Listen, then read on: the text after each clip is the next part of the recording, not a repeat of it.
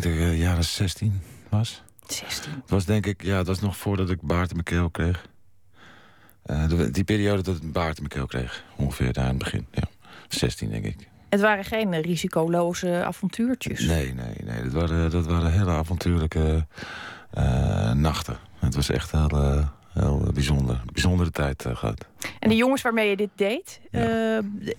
zie je die nog? Wat is er ja, ze geworden? nou, een van die jongens die heeft nu voor het nieuwe album... en ook voor, het, voor de eerste twee albums al het artwork verzorgd. Dus ja, zo is het, dat cirkeltje ook weer rond. Ja, goed terechtgekomen. Dus dat is helemaal wel, ja. Ja, het is gewoon onwijs te gekke tijd geweest. Hè. En ja, ik, daar, ja, dat heeft ook gedwongen dat ik dan mijn naam Ten is. Omdat ja, ik kan niet mijn naam op de muur schrijven. En dan heeft oma Gent het natuurlijk zo door waar ik... waar je uit Waar ik woon. dus vandaar dat je, je moet, ja, dan kom je op, ja, je hebt een naam nodig, alias. Dus, dus de naam Ten, Ten, is toen begonnen en die is ja. eigenlijk altijd die is gewoon gebleven, blijven plakken. Ja. ja. ja. Prachtig. Ja, wat ik me afvroeg, want het, uh, het sfeertje wat er om uh, uh, graffiti heen hangt. Met, met, nou ja, in het donker. Je zei het net al, in weilanden liggen te wachten. Ja. wegredden voor de politie. het is een hele rebelse sfeer. Er zit ook altijd een muziek scene aan vast. Tenminste, ja. dat is heel vaak zo. Ja. Dat is meer de hip-hop richting. Ja, dat was natuurlijk wat allemaal in één. Ja, dat kwam naar Schalkwijk toe. In de vorm ook niet alleen door graffiti, maar vooral ook door dansen. Electric boogie en breakdansen. En dat sloeg natuurlijk gelijk aan bij, bij ons allemaal. En, en ja, we hadden Master Genius, die, die, die, hadden dan, ja, die hadden een plaat al. En alles, die waren echt al advanced. Dus het ging bij in Schalkwijk vrij snel. qua, qua oppikken van hip-hop en die cultuur. En we luisterden natuurlijk ook naar de hip-hop muziek. Alleen, ja, het kwam nog niet in me op om om te gaan rappen. Ik rapte wel mee, maar net zoals dat iedereen mee rapte. Met als de hip-hop, de hibbe, de hibbe. Dus ja, daar begon het. Ja, dat doet iedereen. Wat voor, wat voor wijk is dat, Schalkwijk? Voor de mensen die dat niet kennen. Ik uh, ben er zelf nooit geweest. Typische, typische wijk, een Nederlandse wijk, waar multicultureel. En uh, gewoon veel op straat. Volksbuurt, Volksbuurt, en veel op straat. En dus ja, nog, dat je, ja, veel gevoetbal. Veel, en veel hip-hop natuurlijk. En veel vrijheid. Want als jij zegt, ik uh, 16, 17, uh, ja. op straat, uh, muziek. Ja. werd dat thuis heel erg gewaardeerd? Was er, was er enige controle? Ja, ja. ze vonden het wel, ja. Het werd, het werd gedoogd. Het werd gedoogd. Ja. Je kreeg wel de ruimte om je dagen zelf... Ja, maar het is natuurlijk het is een, het is een typische betonwijk. veel flats, veel muren. Dus je kan veel, veel dingen... Ja, je hebt veel canvas. Dus dat, dat, daar, daarom is denk ik ook... Kijk, in een oude, in een oude volksbuurt kun je niet veel graffiti uh, maken. Want ja, die muren vallen half... Of, ja, dat, dat, dat werkt niet zo als de... Dus je hebt hele mooie canvas. Je hebt hele mooie doeken. Ja, dat lokt wel uit natuurlijk. Ja, dus dat is allemaal wel prettig. Dus, uh... hey, die, die, die, uh, die muziek, de, de, je luisterde naar, je rapte wat mee. Maar wanneer begon het echt? Wanneer begon de, de liefde? Nou, ik had altijd wel met muziek al liefde. Ik, ik zeg wel eens, uh, de lagere school qua muziek was voor mij natuurlijk gewoon... ja, Elvis Presley, Chuck Berry, Bill Haley, de rock'n'roll. Wat je als kind meedoet, want dat trekt heel erg aan. En dan natuurlijk de popliedjes, de, de hitlijsten... Uh, waar je ouders naar luisteren, klassiek. En, uh, dus dat neem je mee. En toen, dan, laat maar zeggen, middelbare school is voor mij hip-hop. En dat heb ik gewoon, hip-hop is voor mij gewoon, die heeft alles veranderd. En dan heb ik eigenlijk een hogere opleiding. Is voor mij P-Funk met George Clinton. En dat heb ik dus afgerond. En, en, en zo zie ik het een beetje. Ja, want George Clinton is echt, dat is een, een mythisch figuur in die uh, hoek. Ja. Dat maar... is echt, want je zegt nu Gorge is een P-Funk band. Maar Gorge is gewoon, we, we doen funk, spelen we onder andere. En P-Funk, ja, het staat voor Parliament Funkadelic. Dus wij zijn geen P-Funk band, want er is maar één P-Funk band... en dat is Parliament Funkadelic. En dat is van George Clinton. En daar heb ik het... Uh, uh, de mazzel gehad dat ik daardoor opgepikt ben en mee ben. Mee mocht, uh, of dat hem mogen ervaren hoe dat is. En door hem geleerd heb hoe, hoe je dat... wat je ermee kan en hoe, waar je naartoe kan. En, je, ja, wat een ongelofelijke oneindigheid aan, uh, aan muziek er is. Het is geen ongevaarlijke liefde als je op die leeftijd voor muziek valt. En dan ja. ook nog ongeneeslijk. verliefd bent op, Ja. op de muziek. Ja. Het is wel een keuze waar jij eigenlijk je hele leven aan vast hebt gehouden. Ja, eh, dat, eh, dat is wel, ja. ja. Met alle, eh, hoe zeg je dat? Eh, resultaat of alle rompslomp eh, die ermee gepaard gaat. Ja, maar dit, dit, dit kan ook eh, heel slecht aflopen, armoede dat zijn. eh, Ja, dat, dat kan allemaal. En dat is allemaal hartstikke mooi. Dat het allemaal kan en dat het, dat het allemaal... Dat je het meemaakt. en dat, ja, het is, en dat je gewoon voet bij stuk houdt en gewoon doorgaat. Dat Ja. is... eh, maar ja, dat doen, dat doen ook volgens mij sporters ook. En ja, die, die krijgen ook niet van tevoren te horen van... Als je heel erg je best doet, dan krijg je een gouden medaille. Nee. Nee, dat is het. is gewoon... Het is heel, als het hele grote liefde is, dan moet je misschien ook eh, Je geen vangnet. Ja, En eh, je krijgt geen eh, ga- garantie. nee. Nee. Wat, het, wat het vroeger was, dat is het, dat is het nu niet meer. Of Nee. Jullie zijn. Gelukkig. Het is eigenlijk geen comeback, het is een re-entry. Ja. Ehm, voor, niet, voor wie eh, nog niet bekend is met jullie muziek, we gaan eh, even iets laten horen hoe het Oh, nu klinkt. Ja. En eh, van het nieuwe album Back to the Moon is dit Love Forever. Hey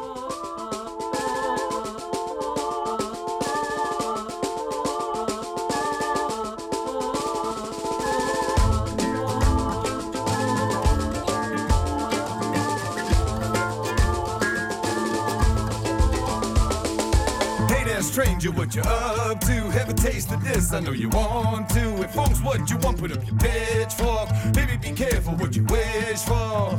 Forget about your troubles, let's dance like there's no tomorrow. Go ahead, girl, here, let me guide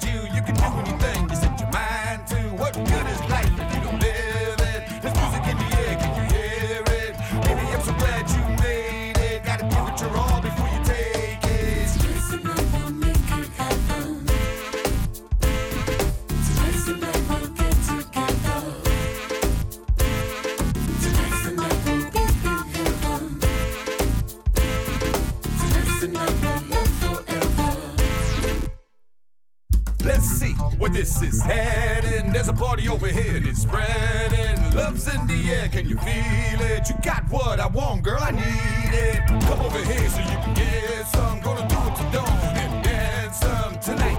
Nothing but good times. I can see paradise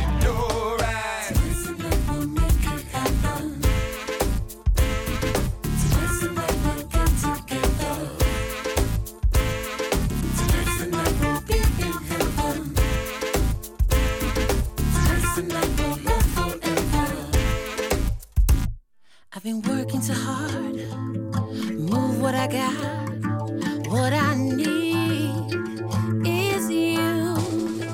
Can you hear my voice? Feel what I need. The release is you. I bring it back. Let us continue. here's a tune, baby, it's brand new. Stars are out and it's a clear night. Let's make out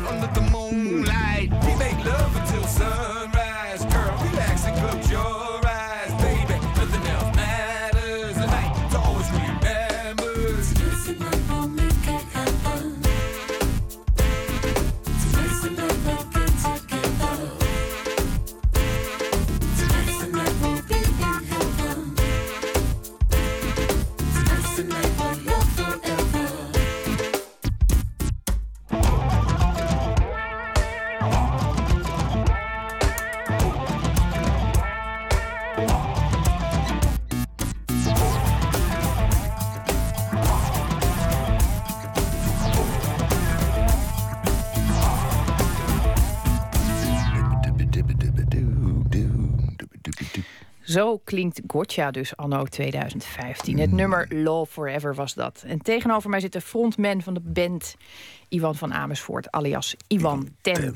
Ja, nog steeds. Nog De steeds. eerste keer dat ik jou zag, Nou. eh, dat was twee weken geleden. Er was een eh, concert in eh, Leiden. Ik kwam backstage, een geweldige backstage ruimte. was een beetje ingericht als een soort huiskamer van oma. Ja. En jij lag uitgestrekt op de sofa met je bril op je, je zonnebril op je hoofd. ja. Helemaal eh, in de rust. Ongelooflijk. Ja. Ik vroeg me af, eh, is het altijd zo rustig geweest bij jullie backstage? Nee. Wat, hoe, ze- hoe- wat moet ik me daarbij voorstellen? Vertel eens. Nou ja, vroeger was het natuurlijk gekhuis. Dat was gewoon gekhuis. Dat is gewoon alles wat je maar kan verzinnen. Dat gebeurde wel. Maar ja, gelukkig nu is het gewoon heel relaxed. En nu liefst slaap ik voor de show. Liefst eh, ja, chill ik gewoon uit. En dan slaap ik en dan ja, lekker tot rust komen. En dan eh, ben ik helemaal klaar voor. Nou, je stond daarna met heel veel energie eh, op het podium. En dat Ja. zonder, eh, zonder nou ja, laten we zeggen, de stimulerende middelen die er vroeger wel eens Nee, aan te dat- pas kwamen. Dat, dat, dat hoeft niet meer. Daar zijn die verhalen nou overdreven? Want jullie hebben wel een reputatie van Nee, niks is overdreven. niks is overdreven. Nee, dat denk ik niet. Er zijn zelfs nog wel wat dingen die niet bekend zijn geweest misschien. Ja, maar dat, dat van mij, eh, mijn- dochter ophalen met de motor, dat, ik wou dat dat waar was.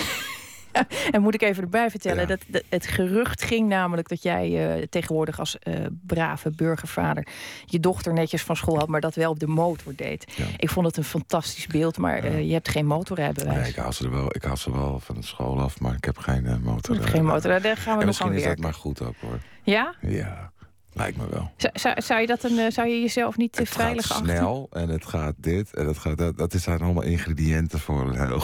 Ja, maar wat jij op het podium staat te doen gaat ja, ook... maar daar, eh, daar, daar ga je niet, daar zijn geen bomen. Wat voor vorm van concentratie is dat, als je daar staat? Dat is... eh, ja, dat is toch wel vrij zen-achtig. Want ik ben, dat is toch wel vrij... eh, elk moment ben ik daar.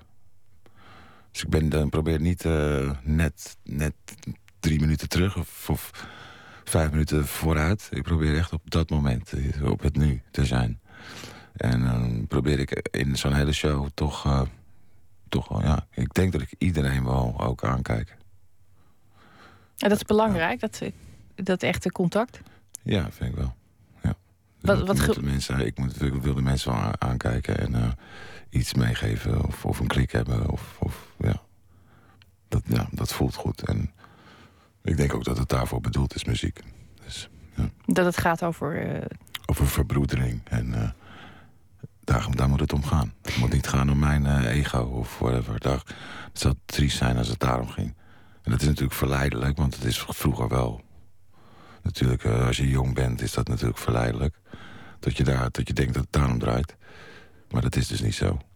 Is dat ook wat, wat, wat eh, de vroegere Gotcha de kop heeft gekost? Ging dat over Tuurlijk. ego's? Ja, natuurlijk. Allemaal ego's. Ja, tuurlijk. Ja. Ego's in combinatie met... eh, Met eh, geen goede begeleiding en, en alles doen. en jong, hormoontjes. En, ja, en, en succes. En geen nee-zeggers, allemaal ja-zeggers. Dan gaat het snel fout. en toch had, had je kunnen doen wat je toen deed op een, eh, op een dieet van bruine boterhammen met kaas en, eh en schijfjes appel. Nee het is gewoon met alles wat... eh, het, het, het is, het is zo, het is zo, het heeft zo moeten zijn. En het, heeft mij gemaakt wie ik nu ben. En zonder dat, ja, had ik hier denk ik niet gezeten. Dus, mm, ja, plus er zijn zoveel andere dingen in mijn leven die me gevormd hebben. En dat is, het is gewoon één onderdeel in mijn leven. Dus, ja, mooi. Mooi. Ja. Het nieuwe eh, album eh, Back to the Moon gaat ook heel veel over eh, liefde. Ik hoor je dat net zeggen. Echt, echt contact, ehm, eh, mensen aankijken. Het is eigenlijk een hele ja, zachte boodschap. Ja, het is een meer een. ja, de liefde is, is echt, denk ik, wel het, het meest gebruikte woord ook. Zonder dat ik, ik, ja, zonder dat ik het klef wil laten klinken, weet je wel. Dus het moet wel.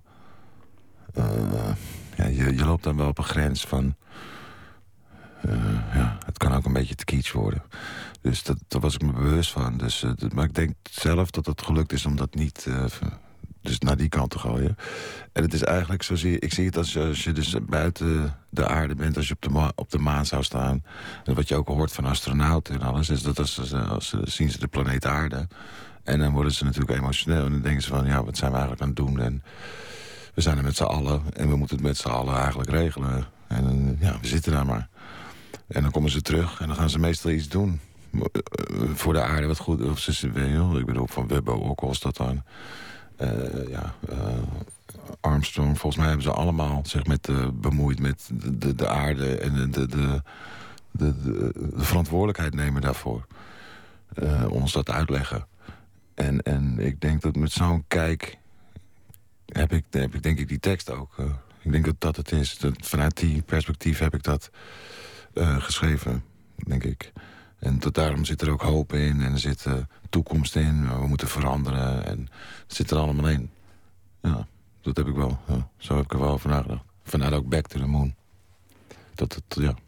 Eh, Het is ook een, eh, het, is, het, is, het, is, het is ook heel kwetsbaar. Je stelt je heel kwetsbaar op. Dat moet je ook Ja. kunnen. Ja. En eh, jij bent nu in de 40. Ja, ik ben 43. Het is, het is een hele andere positie die je inneemt dan toen je 20 was en, Ja. eh, en, en, lo- en lol maakte. Is dat iets wat, je, wat echt met de jaren is gekomen? Dat je, Ja, ook dat. En het is ook natuurlijk, ik ga geen strijd aan met, met 20-jarigen. Ik bedoel, ik, ga ik, ik, ik bedoel, ik doe ook geen battles meer. Ik bedoel, vroeger was ik, deed ik battles met rappen. Maar ja, ik ga nu niet, ik ga, ga niet, ik ga niet battelen. Ik ben, ik daar niet te oud voor. Zo. Dat Hoe, boeit me eh, gewoon niet meer. dat moet je me even toelichten. Want ik wil heel graag weten wat dat, eh, hoe, hoe ziet dat eruit? Een, een rap battle? Zijn Battle dat is gewoon, eh, ja... eh, er is een andere rapper. Die, of jij daagt hem uit, of jij, jij daagt jou uit. En, eh, dat, ja, en als hij beter is, dan heeft hij meer optredens dan jij. Of, of, of dan is hij in de buurt. Eh, ja, je wint er in ieder geval wat op. En eh, ja, dan ga je tegen elkaar eh, eh, rappen. En dan moet het publiek beslissen wie er beter is. En het kan er hard aan toe gaan. En dat, dat is wat we vroeger deden. Mensen worden van het podium afgesleept, weet je. Dus ja, zo leer je wel ook optreden natuurlijk. Als jij de kans hebt dat je van het podium wordt afgesleept...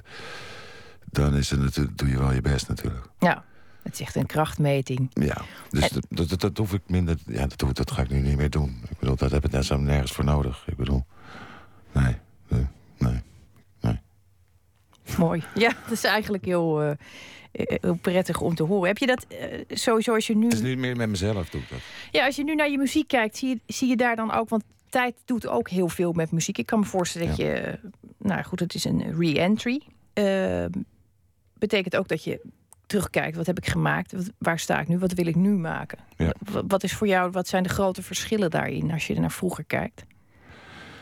Eh, natuurlijk met alle bands die ik nu, eh, waar ik eh, in de tussentijd mee heb gewerkt. Eh, ja, dat zijn, die zijn zo divers.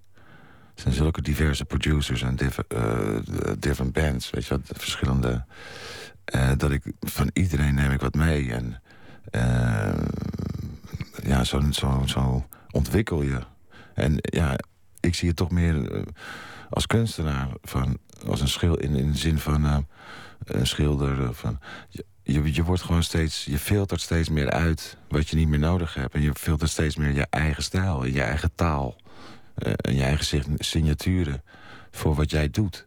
En dan, ja, dat, omdat je zo eigenwijs of koppig bent, denk je dat dat zo. Ja, dan wordt het ook zo of zo. Dus je krijgt iets nieuws wat heel erg. waar jij als, als kunstenaar of muzikant constant mee bezig bent. Dus op een gegeven moment heb je het zo fijn getuned. En, en dan- het wordt nu pas. Ik vind het nu pas ook leuk. Nu vind ik het pas echt vind het leuk nu worden. pas leuk worden. Ja, nu vind ik het echt leuk worden. Dat, dat is het toffe. Ik vind het nu pas echt. Ik, heb nog, ik ben helemaal. in- hup, gaan we hup, volgende maken nu. Volgende plaat. Gewoon ja. De angst eh, om in herhaling te vallen zie ik helemaal niet bij jou. Je, Nee. je, je praat erover alsof je eigenlijk met een schone lei begint. En je ja gaat, moet steeds weer moet het. kijkt moet vooruit. steeds weer moet het bam. ja, Gewoon niet teren op, eh, op het trucje. Niet teren op oud succes. Niet teren op eh, zekerheid. Niet teren op de makkelijke weg. Daar allemaal niet voor gaan. Altijd maar gewoon moeilijke. Altijd maar ja, uitdagend maken. En, en zorgen dat de lat weer lekker hoog ligt. En jezelf gewoon uitdagen.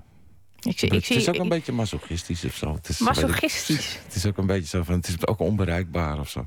Wa- Wat is er masochistisch aan? Nou, dat je steeds, je legt er steeds hoger die lat. Dus dan kom je uiteindelijk kom je dat er nooit. Dus het is een van eh, zelfkwelling op termijn. ja, het is een soort eh, ezel met een wortel voor, voor zijn voor zijn neus.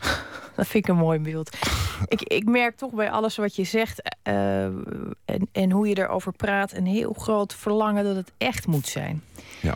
Het, is, dat, is dat van begin af aan eigenlijk... eh, Nee, dat komt uit hip-hop en dat komt uit kunst, denk ik. Of uit, eh, Het uh, schilderwereld heb je natuurlijk... Je kan niet met een tweede Warhol nu gaan zeggen dat je... Oh, ik ben hartstikke goed. Dan zegt iedereen, ja, hallo Pannenkoek, dat is een Warhol. Ja, maar in muziek is dat niet zo. Muziek doen heel veel mensen elkaar na en dan is het gewoon... Oh, dat zeggen ze nooit. Dat maakt niet zoveel uit. Dus het is... Maar met hip-hop is het zo, ja, als je Kers One of Public Enemy, weet je, die zeggen allemaal vanaf het begin al keep it real in the real rhythm. Ja, dat word je gewoon mee opgevoed dan. En dan als je nou rapper bent, ja, dan neem je dat mee. Je moet wel keep it real. En real kan echt ook zijn dat je zegt dat je nep bent. Dat is ook keep it real. Weet je De contradictie daarin is, als je het maar echt houdt. Als je maar niet gaat doen alsof je iemand bent die je niet bent. En dat heb ik eruit begrepen. Dus dat heb ik gewoon altijd maar gedaan. Misschien ben ik wel heel naïef daarin. En ik ben echt ook naïef dat ik denk dat het muziek voor muziek is en niet voor het geld. Ik ben, daar, zo naïef ben ik gewoon. Het is wel een naïviteit die je heel graag uh, intact houdt, denk ik. Want ja. het is ook iets wat je, wat je uitgangspunt is. Ja, ik vind het gewoon heel belangrijk om je, om je te uiten. Dus uh, ja, ik kan me ook niet voorstellen af en toe denk ik ook, kijk naar mensen die dat niet uh, doen. En dan denk ik, hoe doe je dat dan? hoe, ga je Wat dat doen die mensen de Hoe ga je er daarmee om met al, die, uh, met al dat gedoe? Ja, met al dat gedoe. Ja, oké. Okay. Oh, interessant. Nou, heel veel, er zit heel veel toneelspel bij, denk ik. En dat is iets wat jij Mm. ja, misschien wel. probeert te vermijden. Ja.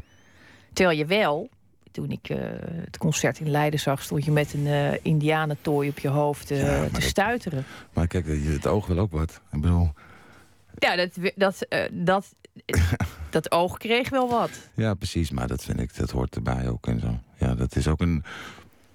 Iedereen eh, kan zich lichamelijk uiten. En eh, ik, ik doe dat ook. Ja.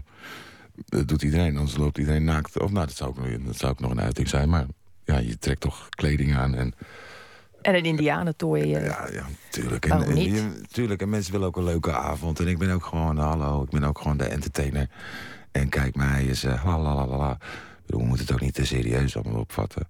Het is gewoon, eh, ik doe dat en ik kan, mensen vinden het leuk. En ik vind het leuk. Jij vond het leuk, ja. Dat, dat is wel Dus- natuurlijk, dus, dat ja. is dan weer dat element dat het echt is. Je, je stond daar ongelooflijk veel eh, plezier Ja, te maar ik vind het heel leuk om bijvoorbeeld ook mijn bandleden aan het, aan het lachen te krijgen, zodat ze fouten maken. Je, dat, is, dat vind ik leuk. Maar dat doen ze dan, dan maken ze geen fout. Maar ze moeten wel lachen, dus dat vind ik ook leuk. Maar ik wil dat ze zo lachen dat ze niet meer kunnen. Dat is mijn doel dan. dat is heel gemeen. Ja, het is ook wel een beetje, denk ik, de sfeer die je moet hebben onderling. Want eh, daar is het in het verleden wel eens, wel eens eh, fout gegaan. Als je terugkijkt naar die tijd van, eh, nou ja, alles doen wat God verboden heeft. Ehm, dat is nu heel anders. Jullie zijn Ja. allemaal ouder. En ehm, die, die sfeer van jongensachtigheid en, en een beetje kuifje in Amerika is wel gebleven, denk ik. Nou ja, we hebben gewoon humor. We zijn gewoon heel grappig. En vooral backstage, ja, dat is nogal is vrij grappig. Het zijn grappige mensen bij elkaar. Dus eh, ja, meestal... Ja, we liggen gewoon heel vaak eh, in, in, eh, in een deuk. En we, lossen ook heel veel dingen op. Geschillen en alles lossen, we op met lachen en humor. En dat is ook een verschil. Ja, Eigenlijk zou elk bedrijf of uh, managementteam zou naar ons kunnen kijken en heel wat van leren hoe wij dat, hoe wij dat doen. Wij hebben dat eh, heel goed onder controle. Jullie zijn eigenlijk de levende, de levende teamdag eh, voor heel de Nederland. Ja. nou, dat is misschien een hele goede tip. Ehm, ik ben heel benieuwd waar jullie heen gaan. En Ik ehm, ik ga het met, eh, met eh, plezier volgen. Dank je wel voor je komst. Ja, dankjewel Esther. En eh, ik vond het eh, een heel leuk eh, gesprek. En iedereen komen, Goedje. Straks na het nieuws gaan we verder met het tweede uur van Nooit meer slapen. Dan zoeken we contact met Atse de Vrieze... die verslag zal uitbrengen van South by Southwest... de jaarlijkse conferentie over interactieve media en muziek. En we openen straks met een kort verhaal van schrijver Thomas Verbocht. Dat en meer straks na het nieuws van 1 uur.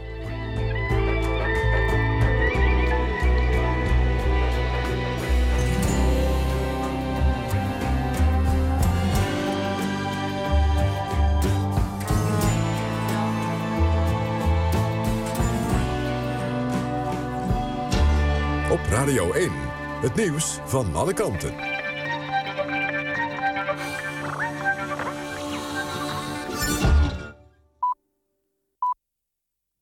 Het is 1 uur Patrick Holtkamp met het NOS-journaal. De Nederlandse ambassade in Rome betaalt mee aan het herstel van de La Barcaccia-fontein. Dat zegt minister Koenders van Buitenlandse Zaken. De fontein raakte vorige maand beschadigd door Feyenoord-hooligans. De schade zou ongeveer 75.000 euro zijn. In de Amerikaanse stad Houston is een jongetje van zes in zijn slaapkamer overleden... nadat hij was geraakt door een kogel uit het appartement van de buren. De kogel ging dwars door de muur en raakte het jongetje in het gezicht... toen hij zijn slaapkamer binnenliep. Zijn moeder vond hem bewusteloos en onder het bloed. Het kind overleed in het ziekenhuis. De politie heeft vijf mensen in het appartement van de buren gearresteerd... en onderzoekt wie het fatale schot heeft gelost.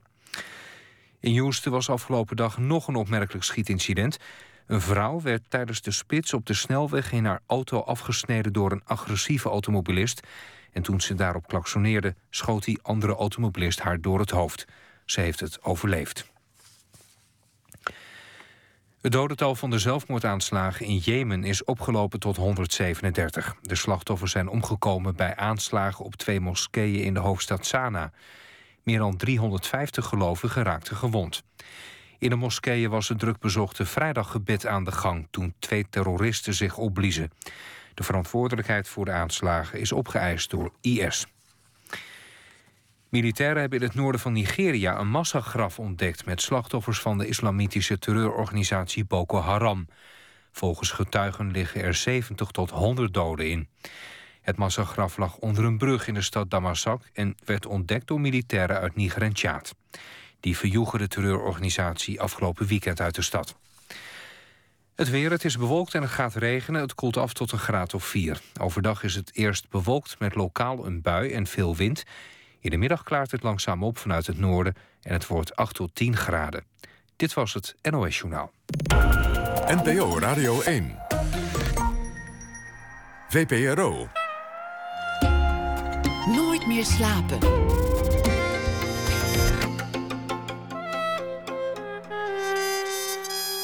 Met Esther Naomi Perquin. Goedenacht.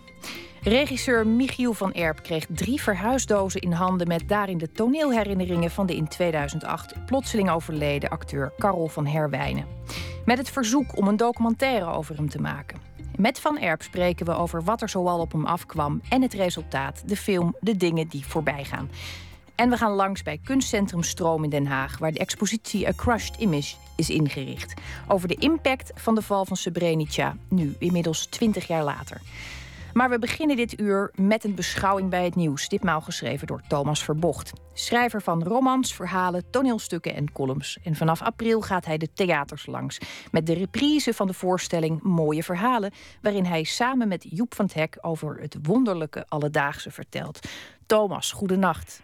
Dag Esther, goedenavond. Of goedenacht, ja, moet ik zeggen. Hallo. Ja, dag. Hoi. Ik ben benieuwd of jij vandaag uh, aan de eclipse ontkomen bent. Nou, ik, ik uh, ja, ben ik aan ontkomen. Ik noem het wel even in mijn, in mijn kleine beschouwing, maar ik ben eraan ontkomen. Ik, ik, ik moet wel zeggen, toen ik vanochtend uh, rond kwart voor tien hier even door de buurt fietste, ik merk wel, ik merkte wel dat het licht van een andere kwaliteit werd. Van een beetje, een, een beetje grijzere, het, was, het werd een beetje grijzer. Een beetje, ja, gesloten moet ik zeggen. Een beetje autistisch licht. autistisch licht, wat een, mooi, wat een mooie typering autistisch licht. Ja, ik doe enorm mijn best als ik jou aan de telefoon heb, dat begrijp je. Oké, okay, Esther, heel goed. Ja. Ik uh, wil heel graag horen wat je voor ons uh, geschreven hebt. Zou je dat willen voorlezen? Dat ga ik nu voorlezen. Een van de actualiteiten van vandaag was dat het winters koud bleek. Wat niets te maken had met andere actualiteit, de zonsverduistering. Nooit heb ik het uit mezelf over het weer, maar soms spreken anderen mij erover aan. Blijkbaar zie ik eruit als iemand bij wie dat kan. Misschien moet ik iets doen aan deze toegankelijkheid. Vanochtend zat ik in een trein met een kouwelijke uitstraling, want een mevrouw tegenover me zegt... U heeft nog geen last van lentekriebels. Dat is een woord waarvan ik altijd een beetje schrik. Lentekriebels. Inderdaad, denk ik. Vandaag begint de lente. Iets voor de nacht. Op dit moment dus ruim een uur terug. Nog niet zo lang geleden was het altijd de 21ste maart. Maar blijkbaar heeft de lente iets meer haast gekregen, zoals wij allemaal. De vrouw die over de lentekriebels begon, ziet er vriendelijk uit. Met een gulle lach die haar aantrekkelijk maakt. Is dat een lentekriebel? Dat ik let op de kwaliteit van een lach van een ander? Nee, had ik mezelf voor. Het moet iets anders zijn. Iets wat zich onrustig en prikkelend gedraagt. Ze moeten ooit in me gezeten hebben, die kriebels. Maar ik kan me niet, meer, niet meer herinneren wanneer het was. Ook niet wat ze veroorzaakte. Is dat ouder worden? Hoe moet ik op haar woorden reageren? Hoe voorkom ik deze dagen iemand anders hetzelfde tegen me zegt? U heeft nog geen last van lentekriebels. Graag heb ik er wel last van. Ja, last, maar dat ze er zijn. Dat ik met iets meedoe. Dat ik wat heb om te delen met andere mensen die ook lentekriebels hebben. Dat we op weg zijn naar het nieuwe licht. Hoe kijk ik dan? Hoe beweeg ik me?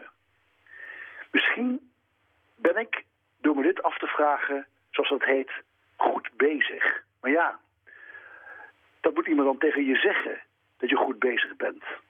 Anders telt het niet.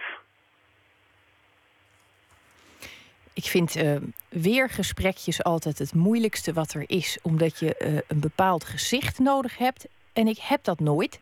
En ik heb het ook niet. Ik ja, dat vermoedde ik dus al. Als ik je zo hoor, denk ik, jij bent ook zo iemand die dan niet weet wat hij met zijn gezicht aan moet. Ja, precies. En dan voel ik ook ineens dat ik slap haar krijg. En een beetje rare, dierlijke glimlach. Maar kijk, um, sommige mensen vinden dat fijn. Vooral dus een openbare ruimte, zoals treinen of, of bakkers of zo. Gaan ze ineens over het weer tegen je praten. Het is heel moeilijk, Esther. Het is niet erg, maar het is moeilijk. Het is, vermoed ik wel eens gewoon het laatste gemeenschappelijke... waar mensen nog echt vanuit kunnen gaan. Vroeger zei je misschien, goh... heeft u gisteren ook die film gezien? Want er was er gewoon maar één kanaal met één film. En ja. dan moet je wel het weer aangrijpen. Het is misschien een verlangen naar ja, saamhorigheid. Saamhorigheid, ja, saam, het, kan zijn. Maar ja, dan wel met een jammerlijke aanleiding. Ja, het kan zijn. Ja, ja. Nou, laten we hopen dat het uh, gauw voorbij is met al die weersverschijnselen en het praten daarover. Dat, dat we gewoon massaal uh, lekker uh, wel weer over andere dingen kunnen praten. dingen graag. die makkelijker zijn. Heel graag. Dankjewel voor je mooie bijdrage van deze week. En een prettige nacht nog. Dankjewel. Okay. Dag, Esther. Dag. We gaan door met muziek, met Sean Rowe, een Amerikaanse singer-songwriter met een stem van zuiver schuurpapier. Komende zondag treedt hij op in Rotterdam in Rotown. Daarna volgen nog optredens in Amsterdam en Nijmegen.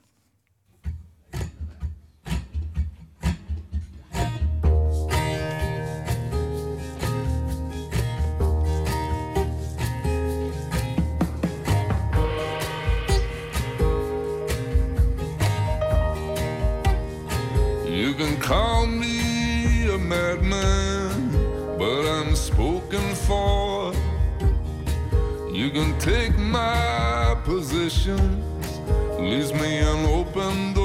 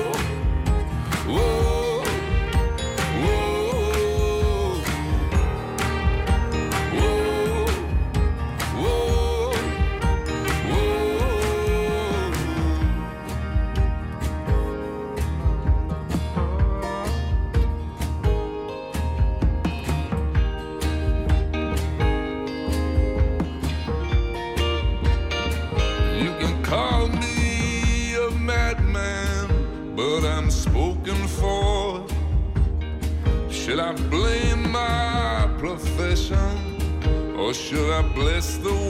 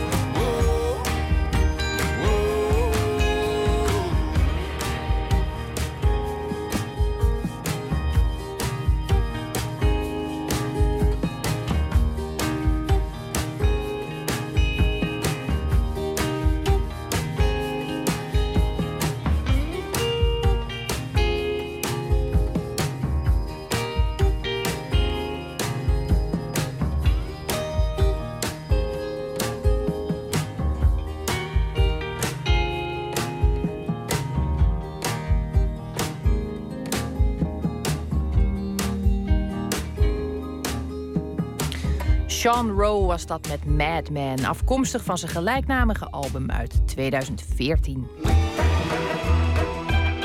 Nooit meer slapen. Van filmmaker Michiel van Erp, vooral bekend van zijn tv-series Hollands Welvaren en Ramses en films als I Am a Woman Now, wordt maandag een nieuwe film uitgezonden. De dingen die voorbij gaan. Wat blijft er over na een leven op de bühne? Waarom breng je decennia door op het toneel? Die vraag stelt Van Erp aan acteurs als Cas Enklaar, Jules Croiset en Kitty Courbois. Verslaggever Maarten Westerveen sprak Michiel van Erp op het kantoor van zijn bedrijf De Familie. In de zomer van 2010 kreeg ik een merkwaardig telefoontje. Actrice Ineke Cohen vroeg of ik langs wilde komen in verband met een bijzondere opdracht. Ineke?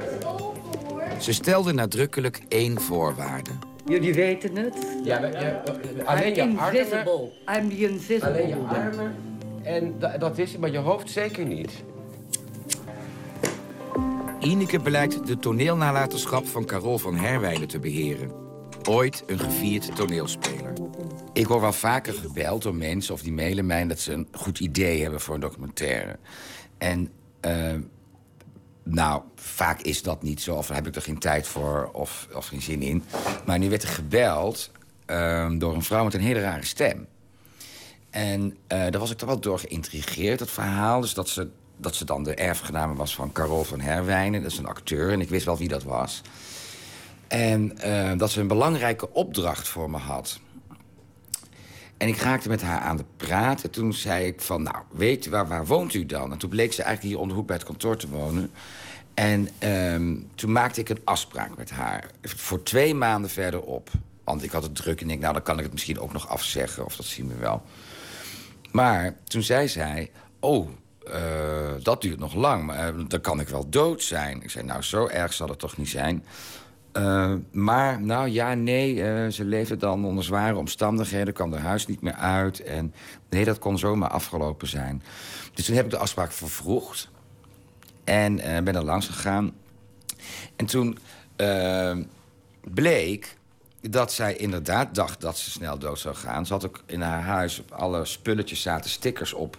van voor wie het is als zij er niet meer is. Dus, ik, dus zeg maar, de vergankelijkheid zat al helemaal in, in mijn systeem. Dus, dus ik zat al, denk ja, wat moet ik hier nou mee? En vervolgens gaf ze mij drie verhuisdozen... met daarin eh, ja, Prularia van Carol van Herwijnen. Ooit een eh, groot acteur, maar ook een beetje slecht aan zijn... zijn carrière best wel redelijk matig geëindigd. En ook zijn plotselinge dood eh, ehm, was nogal een ding. En in die dozen zat eigenlijk niks. En toen dacht ik, ja, met, met die vergankelijkheid die ik met, met, met die mevrouw, Ineke Cohen heet ze, in mijn hoofd. En die dozen, de erfenis van een acteur, waar dus blijkbaar niks meer van over is gebleven. eh, dat trof me heel erg. En toen dacht ik, hier moet ik wel iets mee doen. Dus ik voelde me niet voor het kaartje gespannen. Ik was eigenlijk heel erg gegrepen door die, die combi van verhalen. Han Bent zei eens een keer tegen mij... wat wij doen is spelen met rook. En dat doen we ook. Het enige wat je ophoopt... is dat je een scène hebt gespeeld... of een paar zinnen hebt gezegd van een belangrijk man vaak. En dat die zijn doorgedrongen tot bepaalde mensen... die er iets aan gehad hebben op bepaalde momenten. eventueel weer aan hun kinderen of En die kleinkinderen aan hun kinderen of kleinkinderen kunnen vertellen. zei ze dat zo Eh, mooi. Iets wat echt de Ja. moeite was. Ja. Ja. Hè, met Chekhov en, en Ja. meneer Shakespeare en enfin, noem de knullen maar op. Die hebben allemaal zinnen gezegd die onvoorstelbaar zijn. Als je die een beetje goed gezegd hebt, zodat die door is gedrongen. En verder is het wat Han Ben zei, te spelen met rook. Ik roep altijd, niets is dooier dan een dood acteur. Snap je deze mensen uiteindelijk? Ja, ik ben, ik ben, voordat ik eh, aan het filmen ging, heb ik zelf vijf jaar als acteur gewerkt. Ik ben heel vertrouwd met acteurs. En ehm, af en toe regisseer ik ook in, eh, in, het, eh, in het theater. Dus ik weet niet beter. Maar wat, wat misschien wel aardig is om te zeggen, is dat, dat je altijd moet afvragen... waarom is een acteur een acteur? Vinden ze het heerlijk om op reis te gaan? Bijvoorbeeld, dat komt ook in de film voorbij... dat ze het heerlijk door het land reizen en andere dingen zien. Vinden ze het heel fijn om het publiek ehm, eh, te betoveren op het moment dat je speelt? Maar het is bijvoorbeeld ook wat Ellen Vogel in de film zegt. Ja, al hoop je maar één keer dat je met een bepaalde zin of een bepaalde frase uit een toneelklassieker iemand in het publiek kan aanraken, tot, of tot een andere gedachte kan brengen, dan ben je geslaagd. Dus er zijn heel veel verschillende manieren waarop acteurs tegen dat vak aan krijgen. Er zijn, je hebt natuurlijk acteurs die heel graag eh, de mensheid willen verbeteren. Dus dan gaat het echt om de inhoud van het stuk. En, en, en de, de manier waarop je dat brengt, de impact waarmee je dat brengt. Maar daar is lang niet iedereen mee bezig. Dus dat, dat verschilt nogal. Maar ik vind acteurs aan zich eh, eh, eh, heel leuke mensen. Nee. ik kan wel misschien nog wel een kleine toevoeging. Dat ik na vijf jaar acteren... en ik was gewoon ook een middelmatig acteur, moet er wel bij zeggen. Maar dienstbaar. dat ik zelf eigenlijk niet zoveel aan vond om te spelen. Omdat... Nou, ik had heel erg de behoefte om... Ehm, ja, mijn eigen gedachtensprongen te, te, te, te delen met een publiek. En ik had toen het idee, ja, ik sta hier eigenlijk alleen maar uit te voeren... wat een regisseur bedacht heeft wat ik moet doen. Dus ik zag zelf de lol van het acteren helemaal niet in na vijf jaar. En ben toen nog wat anders gaan doen. En heb een vak gevonden waarin ik inderdaad mijn eigen hersenspinsels en fascinaties kan delen met een publiek. Kan laten zien in dit geval. Um, maar uh, ja, dat moest ik nog wel even bij zeggen. ik, want dat, dat kan je niet kwijt als acteur zelf, hè? Want iemand... Nou, nee, nee, dat was voor mij zo. Je, je hebt heel veel acteurs die, die uh, juist vinden... en hun grootste motivatie is om, om, om het, hun publiek te inspireren, te motiveren... Uh, en dan, dan speel je misschien maar iets lelijker als de boodschap maar overkomt. Dan heb je er genoeg van.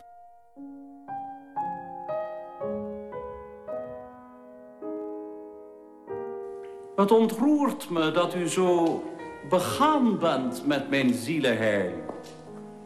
Ik zal niet nalaten mijn echtgenoot mee te delen... dat de hemel hem beheerder heeft gemaakt van al mijn openingen zonder te zwijgen over de belangeloze bron waaraan die openbaring is ontsproten. Close-up. Hier is dat. Ik heb een bril niet op. Wat is de verwoesting van een landschap? Uh, Elja is het, ja. Het is Elja. Die een trouwe echtgenoot op onze bleef. Nou, eigenlijk blijft er van een toneelcarrière niet zo heel veel over. En ik heb er natuurlijk in de afgelopen jaren ook over nagedacht. Al, maar, al werkend aan die documentaire. Um, ik denk het mooie, en dan gaat het over toneelacteren. Ik denk toch dat het mooiste is dat het gewoon volledig op het moment, op die avond, met dat publiek. En toen ging alles goed. Dat, dat moet je toch heel erg. Dat moet in die glazen stol blijven van dat moment. En uh, ik heb ook zelden uh, toneelstukken gezien die dan uh, gefilmd zijn. En je kijkt dan terug en dan is het net zo mooi als die ervaring. Het is eh, eenmaal aan het vak dat het, dat het van die avond zelf afhankelijk is. En dat is er heel erg mooi aan. In welke mate verschilt uh, dat toneelacteren eigenlijk... en dat, de vluchtigheid daarvan met wat jij maakt? Hoe... Um, ja, dat vind ik een moeilijke. Want ik, ja, kijk, je kan alles terugzien. Dus dat. En um, ik, dingen worden ook vaak nog teruggekeken. Nou, ik zou het wel mooi vinden als, als mijn negen einde komt... dat er dan toch nog wel een paar mensen zijn die af en toe denken... ach, laat ik nog eens een oude film van hem opzetten. Dat zou, en dat ze daar dan uh, of heel erg door ontroerd raken of heel veel plezier om hebben. Dat zou ik al mooi vinden. Zijn er bepaalde die je inderdaad graag herinnerd zou zien? Uh, nou, ga ik een heel tactisch antwoord geven. Die film moet ik nog maken.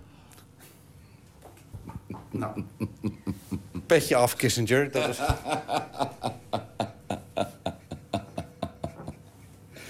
Ja, maar dat meen ik wel. Ja? dat meen ik echt. Ja, ja. Nee, anders zou je misschien ook... Anders had je in kunnen pakken misschien. Nou, je kijk, ik kijk ook niet zo vaak terug. Uiteindelijk. Als het dan eenmaal af is, dan... Uh, ja, dan is het gewoon af. Als het, als het werk af en gedaan is en op band staat...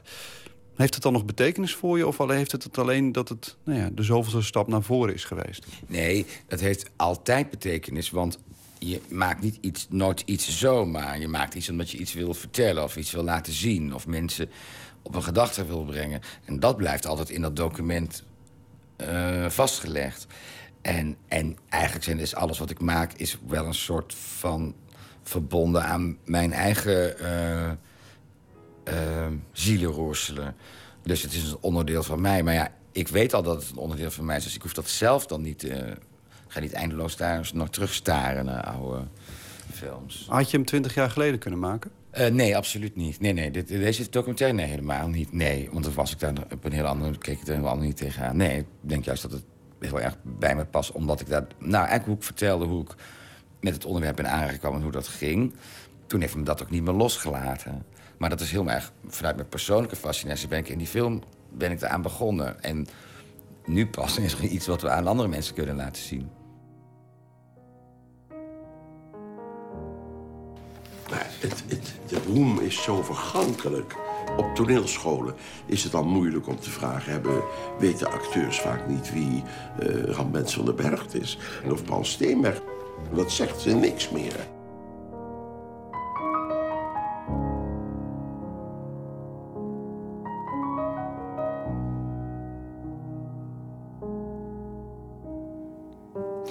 U hoorde Maarten Westerveen in gesprek met regisseur Michiel van Erp over zijn nieuwe film De Dingen die voorbij gaan.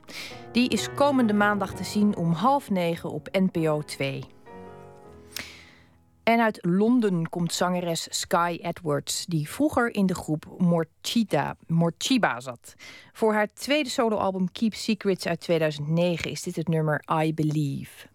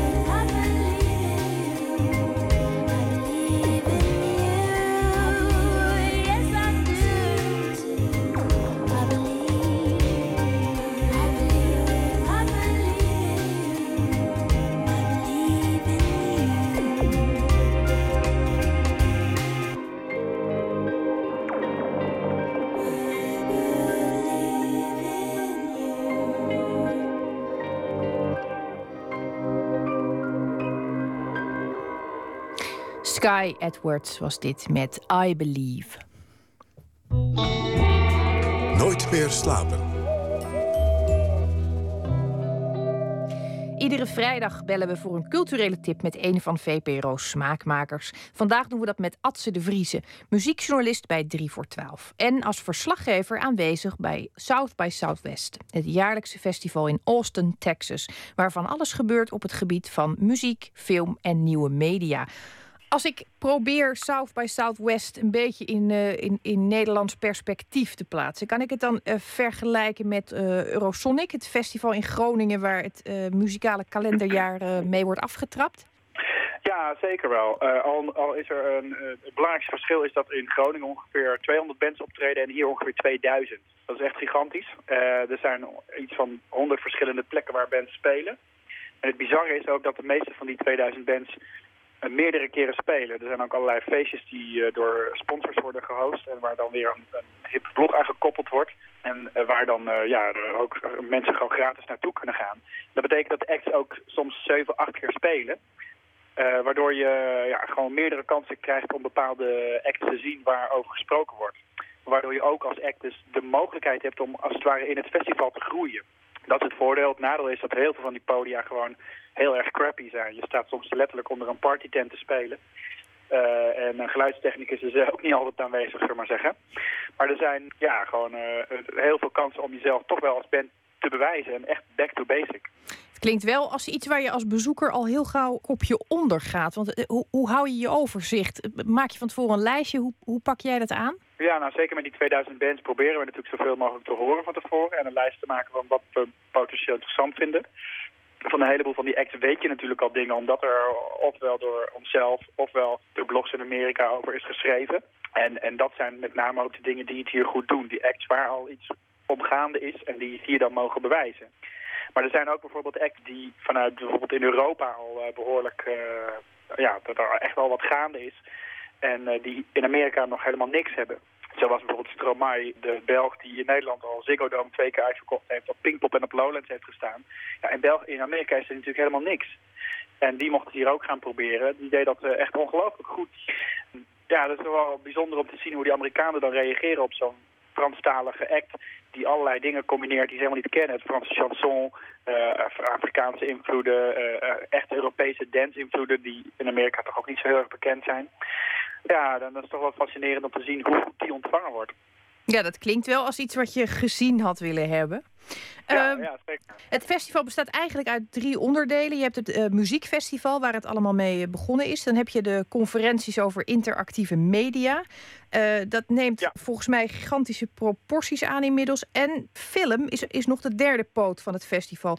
In hoeverre zijn dat nog gescheiden onderdelen? Nou, het loopt wel behoorlijk door elkaar. In zoverre dat uh, de eerste dagen zijn uh, gereserveerd voor interactive. Dus dat, is, dat gaat echt over alle nieuwe media. Er worden ook nieuwe apps geprobeerd. En uh, de, de, nieuwste snufjes van, van social media, dat soort, dat soort dingen. Dat gaat dan langzaam over met een soort van ja, overgangsdagen... waarin de, zoals ze dat in Austin noemen... out with the geeks, in with the freaks. Dus dan komen alle muziekmensen en dan, dan, ja, dan, dan wordt de sfeer toch wel anders in de stad. En het filmprogramma loopt eigenlijk uh, tien dagen door.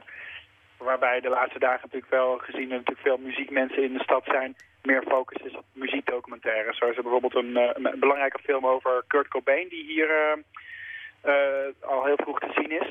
Een film die heel goed ontvangen wordt. Daar zit heel veel privé materiaal in van hem, waardoor je echt een, ja, een, een ander beeld krijgt dan wat je tot nu toe al wist van de Nirvana frontman. En dat is, um, ja, dat is een typische film die hier uh, in vroeg stadium vertoond wordt. Los ja. daarvan, uh, als we het over muziek hebben. We gaan natuurlijk niet alle 2400 af. Uh, maar nee, kun je iets zeggen over de line-up van dit jaar? Ja, je, op Sabbath West vind je dus echt alles. Het gaat echt van, van hip-hop, heel erg veel hip-hop. Dat, dat, doet het gewoon traditioneel hier in Texas heel erg goed. Tot indie gitaarbandjes, singer-songwriters, elektronische muziek.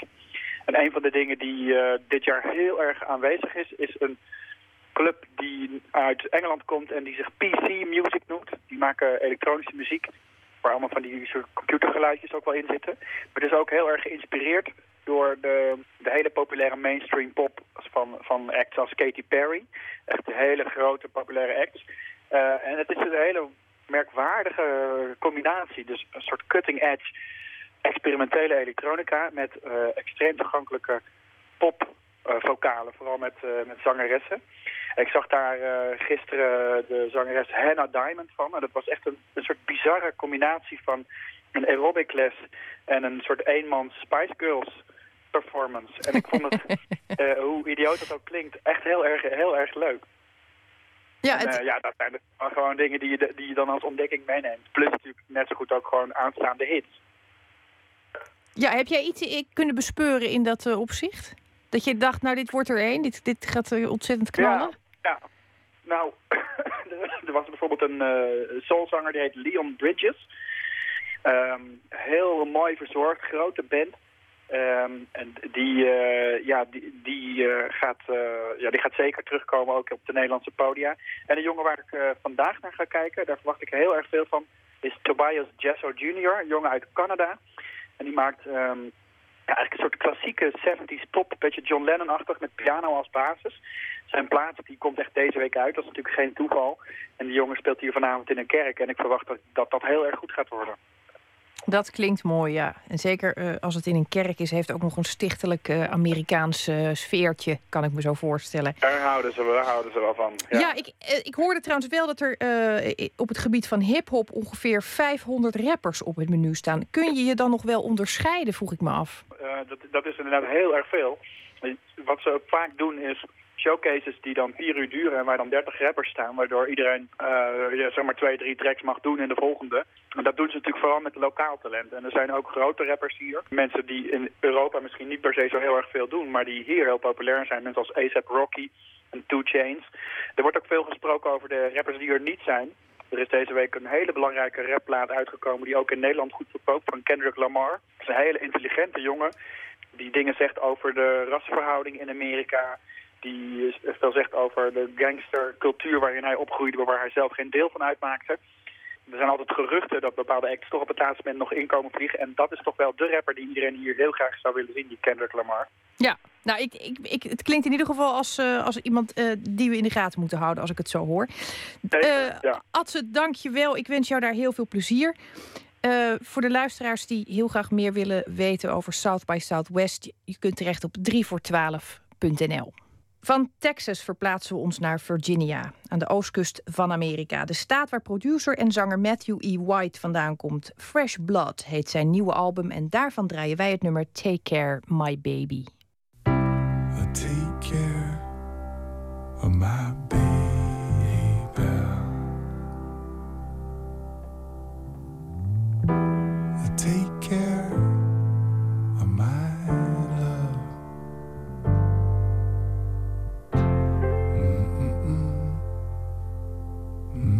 Oh,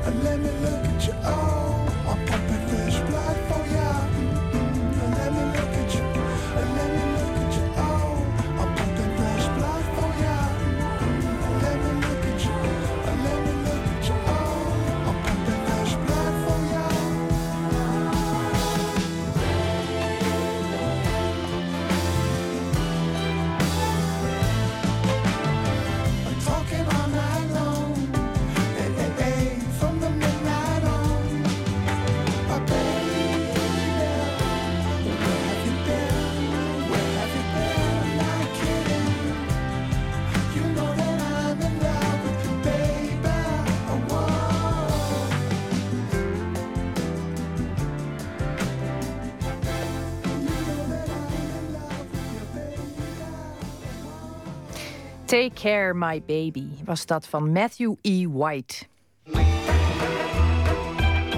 Nooit meer slapen. Het is twintig jaar geleden dat in Srebrenica duizenden moslims werden vermoord. De tentoonstelling A Crushed Image is geïnspireerd op de afschuwelijke gebeurtenis en de gevolgen daarvan. Morgen opent de expositie in Den Haag en verslaggever Botte Jellema kreeg alvast een rondleiding. Het meest herkenbare, Peter, is denk ik wel dit. Het shitje. Ja, ik weet het niet. Op een of andere manier springt hij er heel erg uit. Eh, op het linker schilderij zie je eigenlijk twee gebeurtenissen die op dezelfde dag plaatsvonden.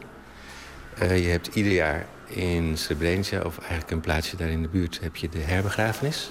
Ja. Van de in het afgelopen jaar geïdentificeerde stoffelijke resten. Ik herken de groene Ja, doeken zijn, over de kist. Ze zijn allemaal met groene stof eh, overtrokken. Ze zijn uniform. nummers staan erop. Ja. En het bijzondere was dat in 2010, op 11 juli... was ook de finale van het wereldkampioenschap in Zuid-Afrika voetbal.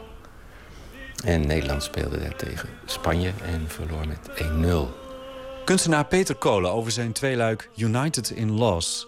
Links twee krantenfoto's, uitvergroot en nageschilderd. Een foto van Bosniërs die groene doodskisten boven hun hoofd houden. Gemixt met een foto van de Bavaria-meisjes... die met hun handen omhoog staan bij het WK voetbal. Dezelfde houding. En toen dacht ik, dit is, dit is eigenlijk wel een heel mooi beeld. eh, over die moeilijke relatie tussen Nederland en Srebrenica. Wij leven door. Hè? En in Srebrenica hebben ze jaarlijks nog... komen er weer zoveel mensen die zeker weten dat hun geliefde of eh, ontdekt is. En rechts hangt een oranje shirtje met daarop de tekst... United in Loss, Johannesburg, Srebrenica. Kolen heeft heel lang aan het schilderij gewerkt. Want ik trek kleur voor kleur trek ik al die eh, vormpjes in spiegelbeeld over... Met een, met een, op een transparant papier met een potloodje. Ja. Ik zie de, de pixels nu inderdaad als ik Ja. dichterbij sta. En als je heel goed kijkt, zie je ook de dunne potloodlijntjes. Ja. Dus het zijn drie handelingen. Eerst overtrekken, dan moet, doe ik het op zijn kop op het canvas. Dan doe ik het doordrukken met een pen aan de achterkant. Dan krijg je een heel dun lijntje op het doek. En dat schilder ik met een klein kwastje in. En dit schilderij duurt bijvoorbeeld acht maanden. dit is mijn maximum. Ik heb nooit langer. Het was ook zoveel werk.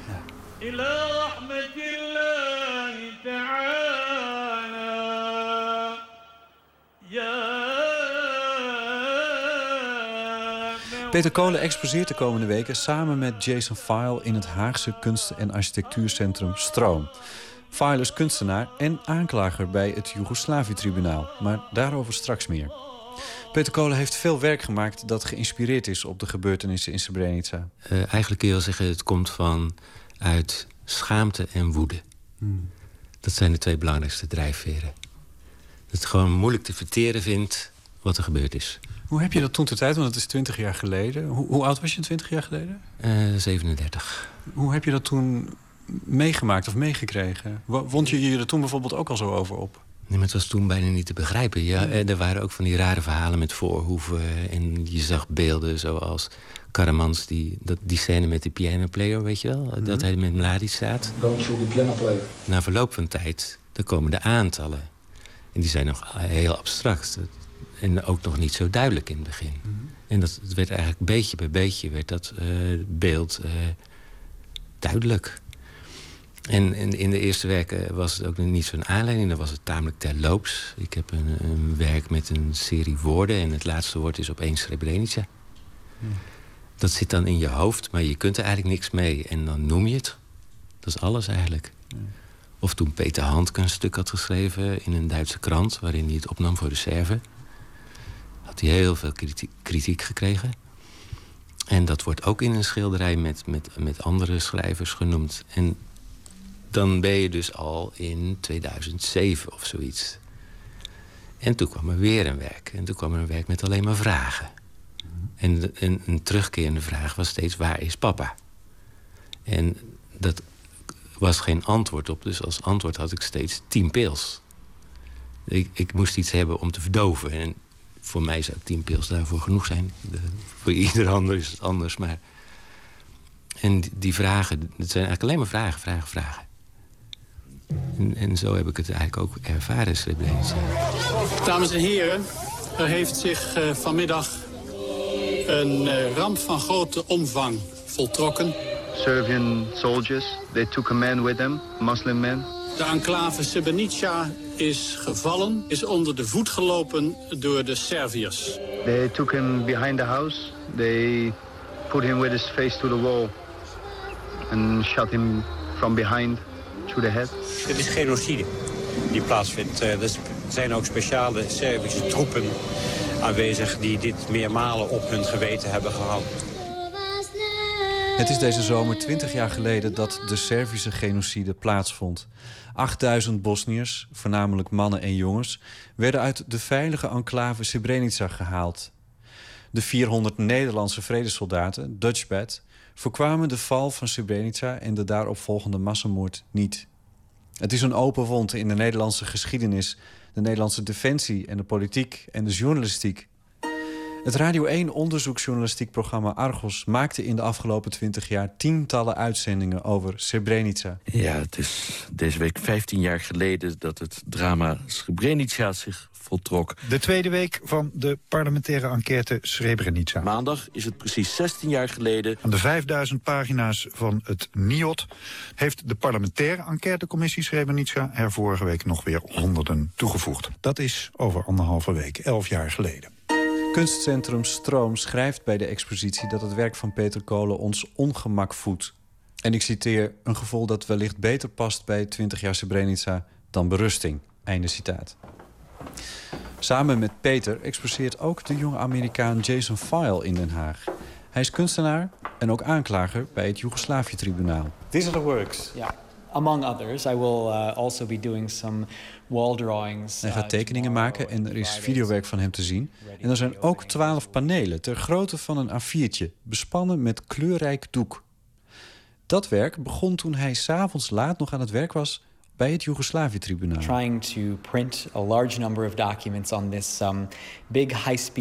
Hij printte kopieën van bewijsmateriaal uit, maar de printer stopte ermee.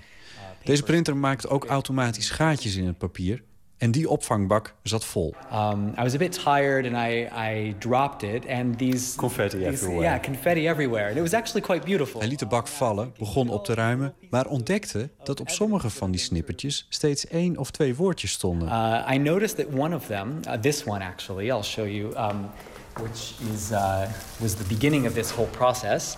Um, this one says the end. Toen doorzocht hij de duizenden en duizenden confetti-snippertjes op zoek naar mooie woorden uit het bewijs voor het Joegoslavië-tribunaal. Um, I thought there there have to be more of these. Die snippers zien we nu terug in het midden van het met doek bespannen A4-paneel. Op één staat The End en op een ander bijvoorbeeld Empty Mark. Ambiguous things that were kind of cut out of, of evidence. Het zijn snippers van echte bewijsstukken van het Joegoslavië-tribunaal.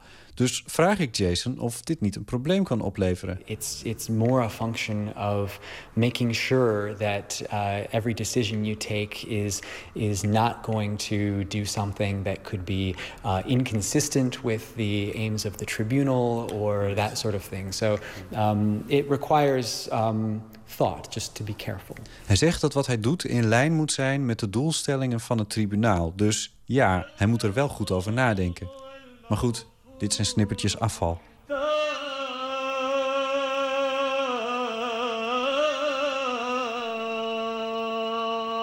Uh, want het is toch interessant, Peter. Uh, heb ik het goed begrepen dat jij je een soort tot doel hebt gesteld om... Ja, Srebrenica, het wordt een open wond Ja. genoemd... om die wond open te houden. En het is niet een doel, maar het is wel wat ik doe. Door er steeds beelden uit eh, te schilderen. Ja. Dan breng ik het steeds weer terug. Ja. En het blijft ook aanwezig. En ik probeer ook op de zere plekjes eh, te komen. Wat voor reacties krijg je daarop? Ehm, nou, dat is gek. Me- Meestal als je je werk exposeert, dan, dan hoor je via via hoe, het, hoe de reacties zijn geweest. Maar ik heb een paar keer gehad, dan had ik het werken waar ik, terwijl ik er zelf bij zat. Dus dan, eh, toen ben ik echt door verschillende mensen bedankt. Dat vond ik ook wel mooi. En die de mensen die het ook wat deden. En dan, vooral als je dan een tijdje over iets kunt praten en je kunt het uitleggen. Want eh, ja, je krijgt, mensen komen dan je stand binnen en zeggen: hé, hey, de Bavaria-meisjes. En dan beginnen ze te lachen en dan zien ze wel dat het toch een gek feestje is waar ze op beland zijn. En in no time sta je altijd te praten over Srebrenica, over het tribunaal, over de rol van de Nederlandse staat. Waarom traineren ze al de claims? Over dat soort dingen praat je. En veel mensen weten ook niet wat ze ermee moeten. En ik weet ook niet wat ik ermee moet. Kun je je voorstellen, 8000 mensen, moet je ze dus op een rijtje leggen? Hoe, hoe lang is dat? Nou ja, dat is in een aantal dagen zijn die mensen vermoord. Wat is dat voor operatie geweest? Wat stond er op dat filmrolletje? Ik wil dat graag weten. Twee filmrolletjes. Twee filmrolletjes. Waarom is die ontwikkelvloeistof weg? En dingen komen steeds weer terug, hè?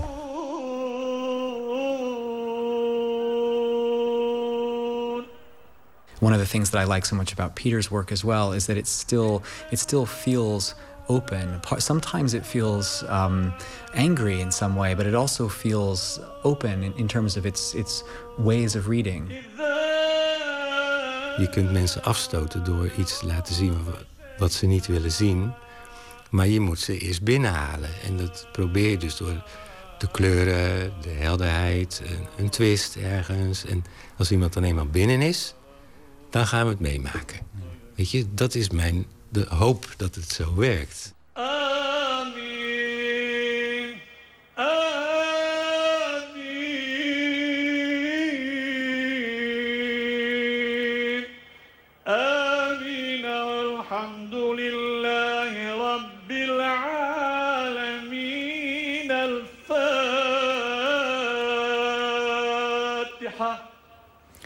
U hoorde de kunstenaars Peter Kolen en Jason File over hun werk in de expositie A Crushed Image.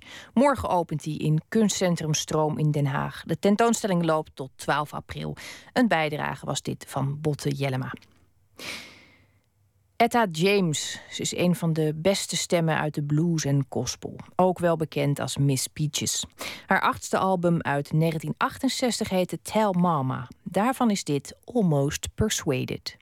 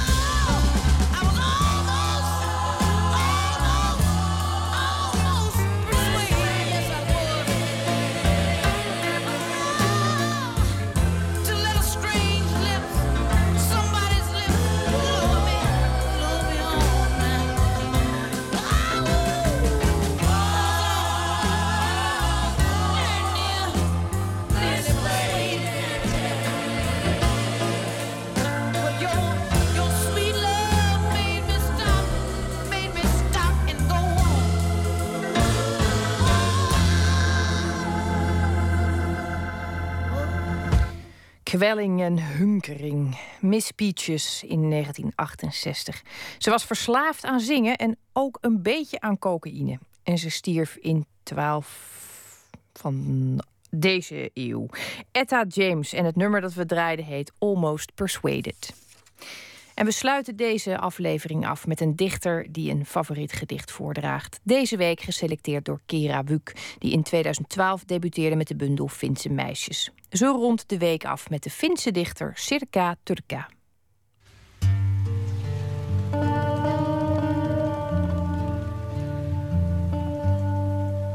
Het volgende gedicht vind ik eigenlijk heel typisch Fins.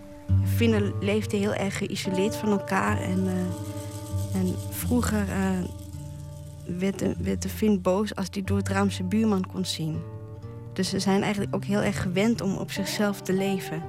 En, en ik zie dat eigenlijk nog steeds terug in, in ja, met name in deze poëzie. Circa Turca. De sterren lijken weer een huilerige ballade. En iedere avond stemmen de honden hun gebarste violen. Ik geef het verdriet geen ruimte. Laat het niet dichtbij komen. Duizend meter sneeuw op mijn hart. Ik mompel veel in mezelf. Op straat zing ik hardop. Ik zie mezelf soms in het voorbijgaan met een hoed op. Prima voer voor de wind en een scheve gedachte. Ik praat over de dood als ik het leven bedoel. Gooi mijn papieren door elkaar.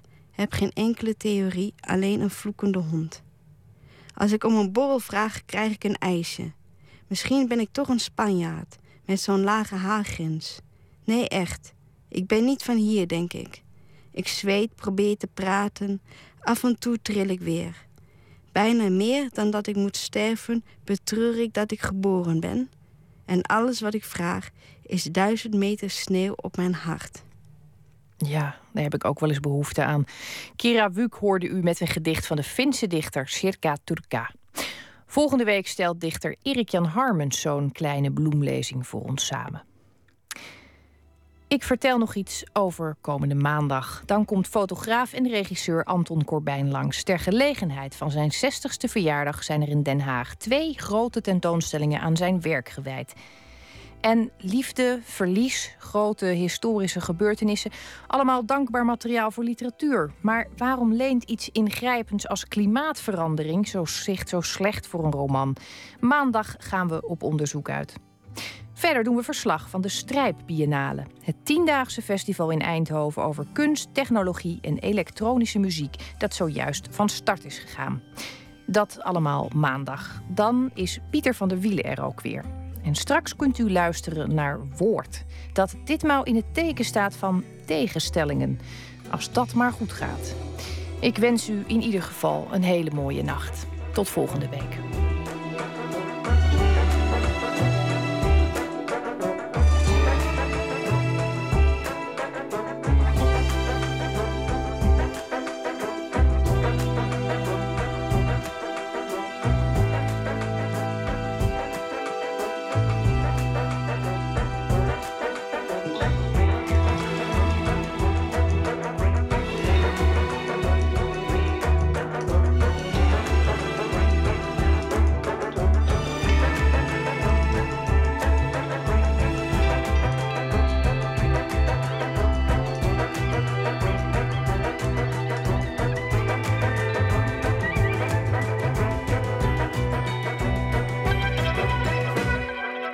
Radio 1. Het nieuws van alle kanten.